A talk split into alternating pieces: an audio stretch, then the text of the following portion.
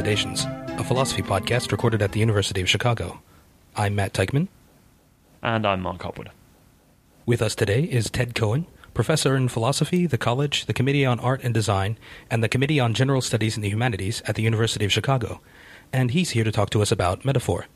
His recent book on this topic, Thinking of Others, on the Talent for Metaphor, was published in 2008 by Princeton University Press.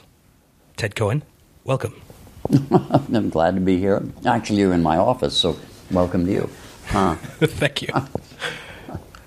so maybe we could just begin by talking about a couple examples of metaphor. What are some examples of metaphors that occurs in, in everyday language?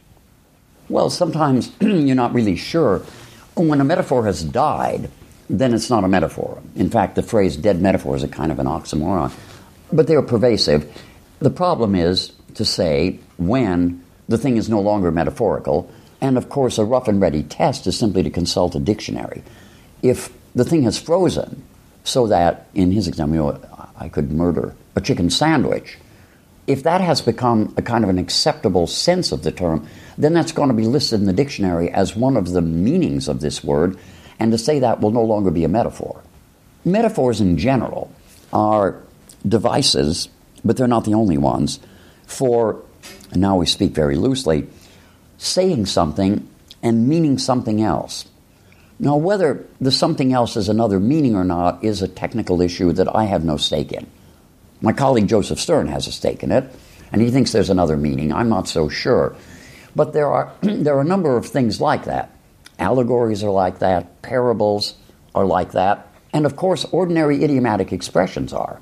For instance, there are a bunch of expressions that are all ways not necessarily euphemistic, of saying that somebody died. In Britain, for instance, especially Ireland, they say he went west. Some people say he bit the dust, he gave up the ghost, he bought the farm. None of those is a metaphor. Those have all now had attached to them a meaning, meaning he died. And you may, or you may not, know how it is that that ever came to mean that he died. He went west isn't hard to understand. That's where the sun goes now. He bought the farm is impenetrable unless you happen to know the history of government life insurance in America during the First World War. But when metaphors really get used, you can look in two places. They get used in ordinary language, just in ordinary conversation, especially between people have some facility with the language, and of course they appear in artistic contexts, particularly in poetry and especially in lyric poetry. And the study of this stuff, which is no more than about 30 years old now, maybe 35 years old, tends to take either the form that it has, for, for instance, for my colleague Josef Stern, of a set of technical questions in the philosophy of language, or it, for somebody like me who is more interested in the philosophy of art generally, it less technical questions about what the point of such uses of language are. And the first thing you realize is that a metaphor is probably small scale, although not necessarily, a small scale crystalline work of art. It takes a certain kind of imaginative capacity to make one, and it requires something special on the part of anybody who hears it to understand it. And that's the kind of stuff I work on. Metaphor, in my view, is the principal figure of speech along with irony. But irony works rather differently. With irony, once you realize that the expression is ironic, and that may be a problem, but once you realize that it's ironic, it's not too hard to figure out what it means. With a metaphor, you probably realize right away that if this thing isn't nonsense, it's figurative, and it can be very difficult to figure out what it means. Try reading, for instance, a few pages of Wallace Stevens' poetry and try to understand what's being said in there. And then, of course, there are cases where the metaphor goes simply unrecognized. For instance, in Blake's poem, it would be strange, but it's not impossible to read the poem, O Rose, Thou Art Sick, the invisible worm that flies in the night in the howling storm has found out thy bed of crimson joy, and his dark secret love does thy soul destroy. You can understand that poem to be about something going wrong in your flower garden. But of course, it's about sex. And in a rather more interesting example, although uh, I don't, the Blake poem is a wonderful poem, there is a book in the Bible, very short book in the Bible, which goes under different names depending on what religion you are. Sometimes it's called Canticles, sometimes it's called the Song of Solomon. In Hebrew, where, which is written, it's called the uh, Shir HaShirim, and usually called the Song of Songs. You can read that whole poem about, it sounds like gardening. Come into my garden, taste the fruit. Of course, it's about the sexual awakening of a young man and a young woman. And once you get onto that, you realize there are four different people speaking in this poem the young woman, the young man, the young woman's brothers, the young women called the daughters of Jerusalem. So I don't mean that it's always so easy to tell that what you're dealing with is a metaphor, but you know it right away when you hear Macbeth doth murder sleep, or all the world's a stage, or Juliet is the sun. Shakespeare is rife with these things. Then the problem is to figure out what it really means. Whereas with irony, if, for instance, you decide that you've wasted everybody's time in conducting this interview, and you then say to somebody who recommended that you do it, Oh, well, thanks a lot for sending us to Cohen. It was just a terrifically enlightening interview. You speak ironically, and you mean that it was a complete waste of time and an utterly uninteresting interview. But once you know that it's ironic, it's not quite clear to me what the function is. It's not just the contradictory of what you said. You don't just mean that this was not a good interview, you mean it was a terrible interview. It's as if there were a scale, and what you said puts it this high above the middle, and what you meant is that far below, something like that. So I like those things, and of course, what I really like about them is that this is what this is what art is. Come on, it's the thing we do that we don't need to do, and because of that, it's the place where human beings exhibit their freedom that's fascinating. I have a couple of questions about what you said. So, one question goes back to what you said at the beginning about the way that a metaphor can become frozen, the way that it becomes just the meaning of a word. So, mm-hmm. went west. What that makes it sound like is that there's actually nothing about a certain combination of words that on its own makes it a metaphor. Because it seems like what you're saying is that something could be a metaphor the first time someone says it. Mm-hmm. And then many years later, once it's got frozen, as you put it, it's no longer a metaphor. So there's something about the context of the use of the word, how long it's been in use, that has to do with whether it's a metaphor. That I found I found fascinating. The other thing that I found interesting was what you just said, which is that it's something that we don't need to do. Mm-hmm. And I wonder if you could say more about that because it seems like someone could say, well, absolutely, we do need to do it. There are certain things that cannot be said except metaphorically. Would you tend to agree with that, or would you have a different view? I think there's some things that probably can't be done in any other way. Uh, there has been an argument that I think in some ways is misplaced over just this issue. It occupied literary critics and theorists in the middle and a little earlier than the middle of the 20th century. The question was whether, in fact, it was possible to say what a metaphor says and to say it literally. And the people who said that you could were charged with what was called the heresy of paraphrase. It's a very peculiar use of the word paraphrase because paraphrase usually means just give us something shorter. You know, we haven't got time to hear your whole report, Fred, so just paraphrase it. But with regard to metaphor, it has come to mean kind of explaining it. So you're going to paraphrase Juliet as the sun. You're going to say things like, well, she's the center of the universe, she's a source of warmth and light, and stuff like that. The question was confused for a long time because two things were put together and thought somehow to just belong together. The first thing was the idea that the metaphor is just elliptically a simile. He's not saying Juliet is the sun, he's saying she's like the sun. And now, now we've got this simile Juliet is like the sun, all the world's like a stage, so on and so forth. That's literal. And that would say literally what's being said metaphorically. What's wrong with this view is the simile isn't literal. There is no property possessed by both Juliet and the sun, in virtue of which Juliet is said to be like the sun, that makes any difference. They have some properties in common. They occupy space, light is reflected off one, emitted by the other. They have a location and time, but that isn't what Romeo is getting at. He's saying she's warm. She's not warm like the sun is warm. She's bright. She's not bright like the sun. This simile is still a metaphor. So people who don't want to allow for the literal equivalent of a metaphor have no need to resist the idea that it can be done as a simile. On the other hand, a metaphor is kind of wide open, right? When you're from the UK, you can do this accent better than I. When Bobby Burns says, My love is like a red, red rose, why not say, My love is a red, red rose? Well, one answer is the poem won't scan properly if it doesn't have this extra, and that's important But the question is with regard to what are these things being pulled together? And the best work on that subject is done by Josef Stern. The, the answer, of course, always is the context determines it. As any metaphysician will tell you, given any two things at all, they're alike in some way or other. So, of course, A is like B, whether you're talking about Juliet and the sun or chickens and turkeys. That has to be worked out. Not worked out a whole lot by me, but the question was are you saying something that can't be said otherwise? And now, this is where one doesn't know exactly what to say. I wish to say, I will say, you're going to do something that you can't do otherwise, unless the metaphor is awfully lame. But now, that's what poetry is. Poetry, not always, lots of kinds of poetry, but poetry is often the wish to compress the language and squeeze out of it everything that you can get. Well, why do that? Why not be more expansive? Well, here's a kind of an example. I have been involved in any number of absolutely pointless discussions, which as I get older I try to avoid, and my time is going to run out, over whether you can translate poetry.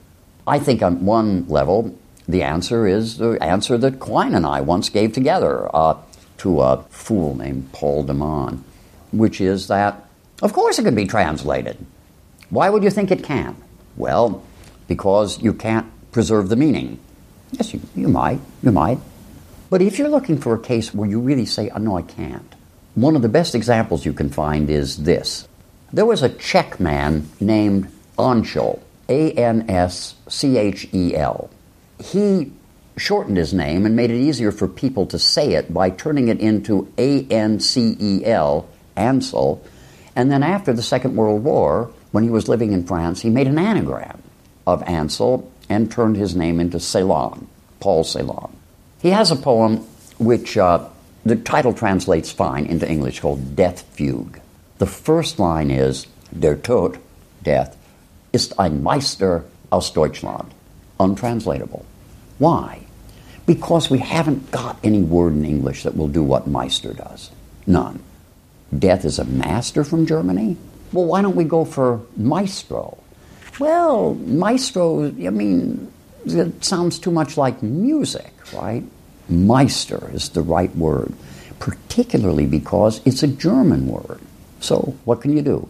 If I were the translator, my German isn't good enough to be a tra- I wouldn't translate. I'd leave it the way it is. If I did translate it, I'd put in a big footnote explaining how maybe I shouldn't have done that or I should have done it in a different way. If what happens is that whatever is coming across is being delivered compactly, then probably something is lost if you release the compaction and wind up with something a whole lot longer. It's very hard to say what that is.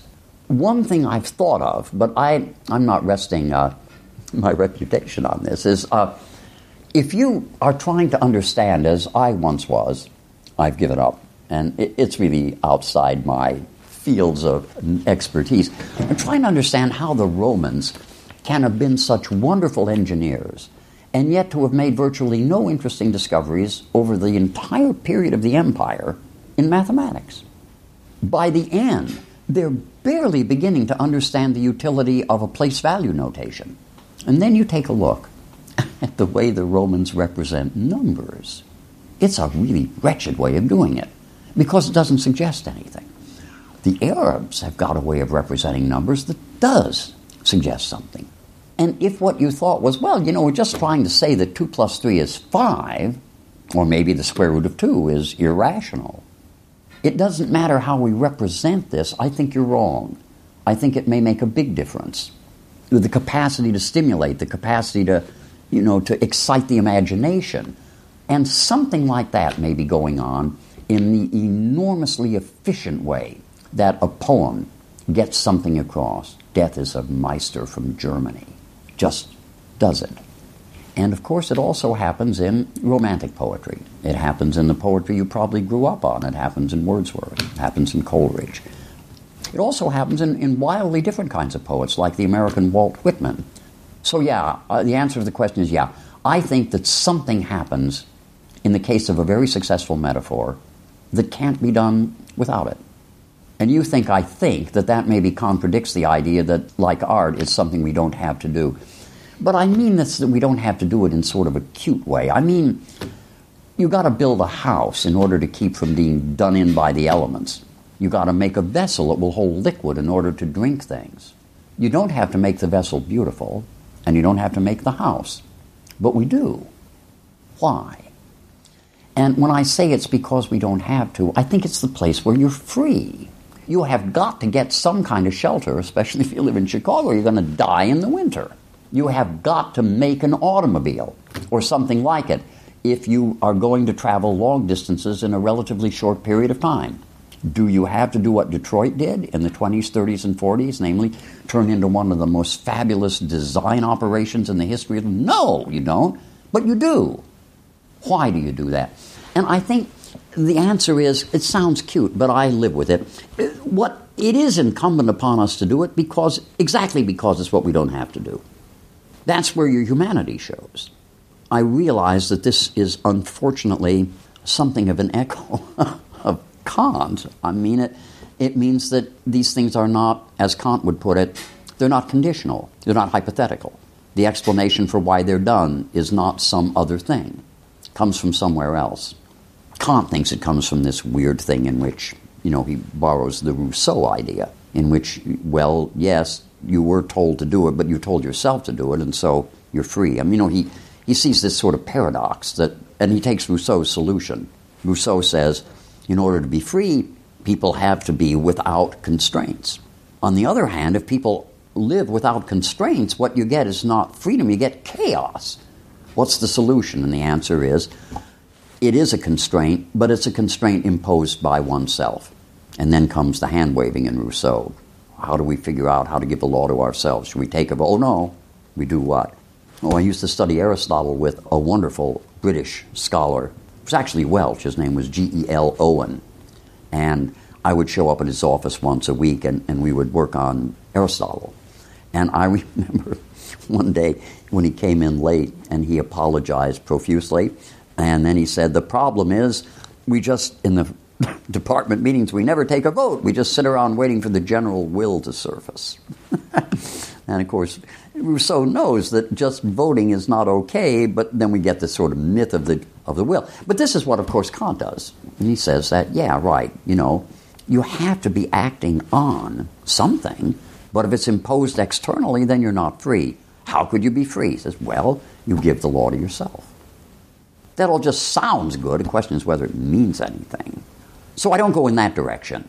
I think that the human need to be free is the human need to discover yourself, to find out what you are. And of course, this is connected with the theme I've been uh, sounding in my off key manner for years and is a big part of my jokes book. I, I think that what we're coming close now to understanding is that part of this need to realize what you are is connected to your wish to connect with other people. Because what you find in Elizabeth, Elizabeth Anscombe's marvelous translation of the philosophical investigations, there is one thing I think is wrong. My former colleague and excellent scholar, Leonard Linsky, thinks that Elizabeth is right, and we will disagree about this forever. Wittgenstein says sometimes people simply don't understand one another, and we learn this when we come into a place where even though we all speak the same language, and then he says, Wir können uns nicht in sie finden. And Elizabeth translates that is, we cannot find our feet with them. If you don't read this as an idiom and read it literally, Wir können uns nicht in sie finden, means we cannot find ourselves in them. I think that's what he means. I think that when, when you tell me a joke that you think is funny, and I find it funny, you find yourself in me. There's something in you that's in me. And that's a gratification. That's one of the reasons why, if you tell me a joke and I don't laugh, you not only maybe feel bad about something, but you, there's something gone wrong here. There's some difference between you and me that, if I may paraphrase a remark I've made in print at least three times, the only way that you can imagine a world worse than one in which we had absolutely nothing in common with one another so that we never laughed at the same jokes, liked the same paintings, chose the same food, murdered the same chicken sandwiches, would be a world in which we were exactly like one another. Would be a world bereft of surprises. You wouldn't be taking a risk when you told me a joke. You'd know I'd like it because I'm just like you. Instead, we inhabit a, a more interesting world, but a dangerous one. You know, you get it wrong. So maybe we could talk about that. So the kind of account you've been giving of metaphors and irony and jokes is one according to which they're all doing the same kind of thing. They're all examples of ways in which we somehow live within and yet break the rules that are laid down for us. And so we, uh, we get in touch with our freedom, with what's human in us. That sounds like a wonderful thing, something to be valued. One issue that you've written on is the question of whether there can be such a thing as a joke that's not valuable. You might say an offensive mm. joke, mm. the kind of joke that should not be told. So it seems like a fairly common thought to have that some jokes are just not acceptable. Even if one person tells a joke and the other person gets it and they both find it funny, it's not a good thing that that happened because the joke is offensive. It's offensive to some racial group or some religious group.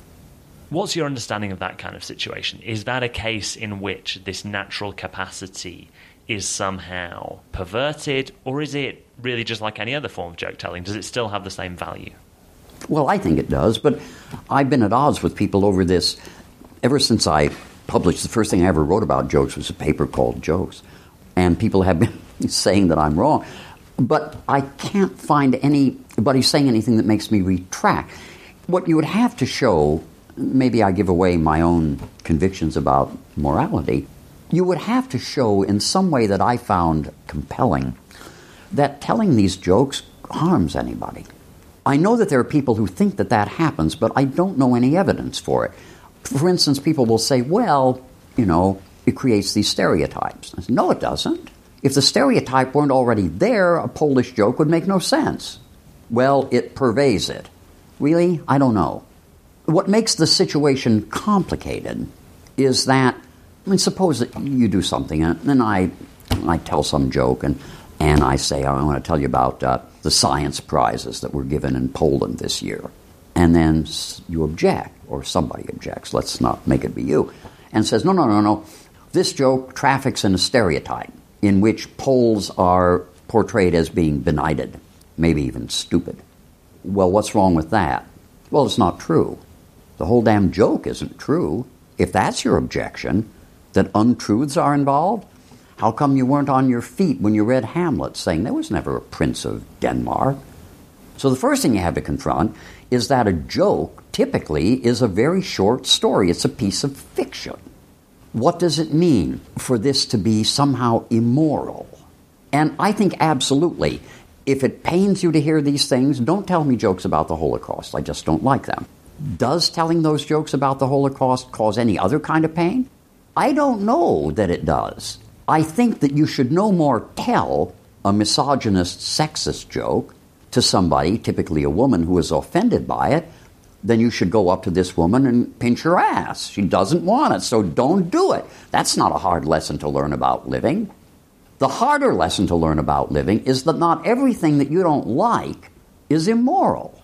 My mother used to speak, especially during her 80s, as if everything she didn't like was not only immoral but ought to be made illegal. It would be something on TV. She they oughtn't to let those people on there. They? Who? Why? What? There probably is something here, but I just don't I don't get it. Is telling a joke of the kind that you have in mind.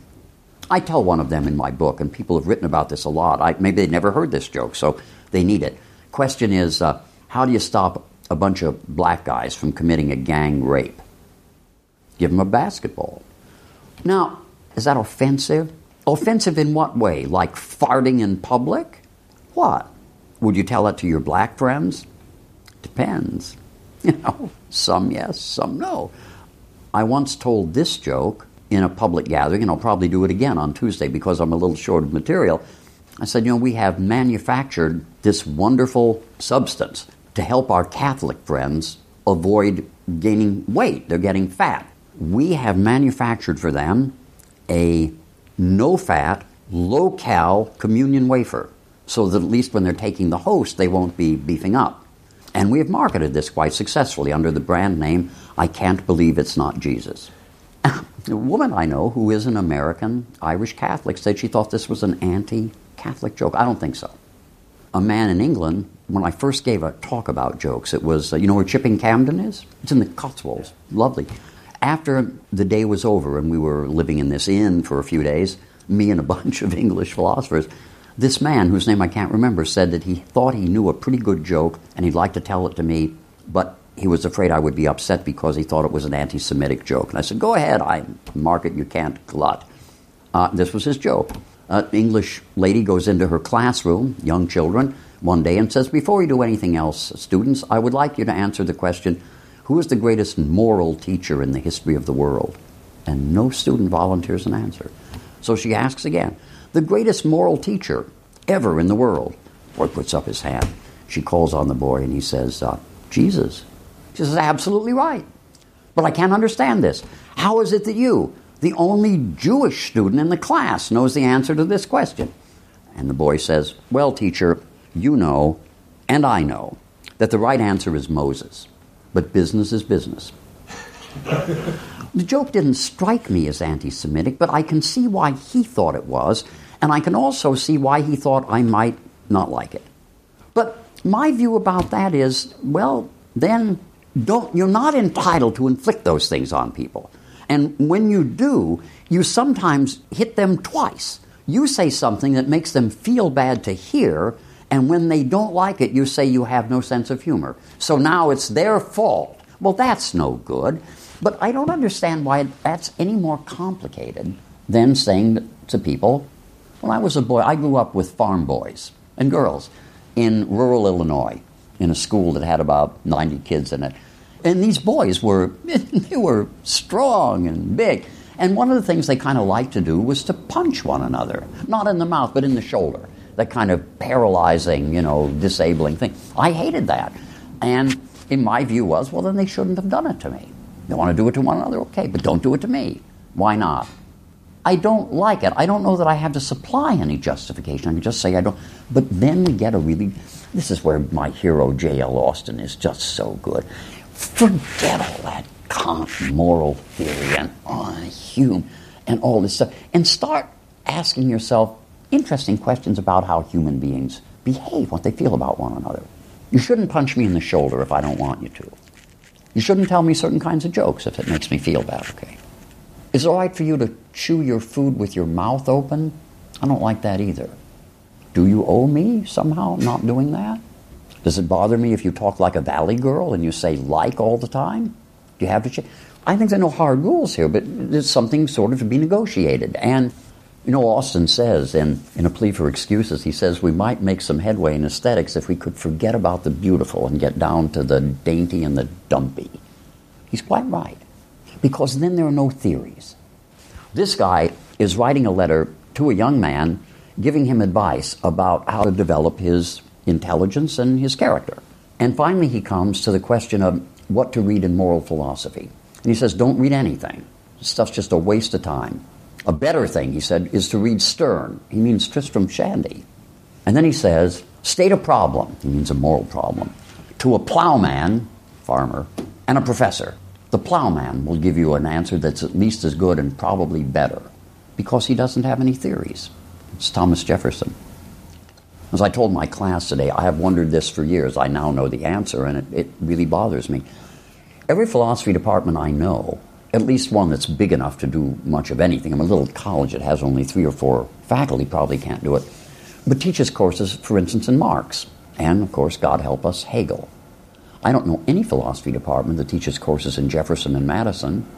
Why do you think not? You think Jefferson isn't as smart as Marx? But of course, it's the American disposition to think that all higher learning and all culture comes from Europe, and it, it's too bad. Think about things like that. What does it mean to be ashamed of something? Well, sometimes you feel ashamed because you have done something that you think probably you shouldn't have done, and people have seen you do it. That's one thing. But other times you feel ashamed not because you've done anything wrong, but because you should have been able to do this in private. You're using the bathroom and somebody sees you. You're trying to get dressed and you're naked and somebody sees you. It's worth reflecting on that part of the book of Genesis. After they ate the fruit from the tree of the knowledge of good and evil, for the first time, they're ashamed of being naked in front of one another. That's amazing. what happens when human beings deal with one another? What should we forbear? What don't we have to forbear? If somebody tells me while I'm riding on the bus he doesn't like it that I cross my legs, I'm not going to. But if he tells me, I don't like it that you're playing your music so loud, that's a different thing. Do you think there's a hard, fast rule? No, there isn't. There's just kind of figuring it out. You know, you know, you know the Tom Stoppard play Arcadia. You should read his wonderful play. At one point, the wonderful woman character is asked why she doesn't get married, and she says, "What would be the advantage of getting married? Then you couldn't fart in bed." well, I think on that flatulent note, we can draw this to a close. Ted Cohen, thank you so much for joining us. Thank you. It was a pleasure to supply a flatulent note. To listen to future episodes of Elucidations, you may consult our website at philosophy.uchicago.edu slash podcasts.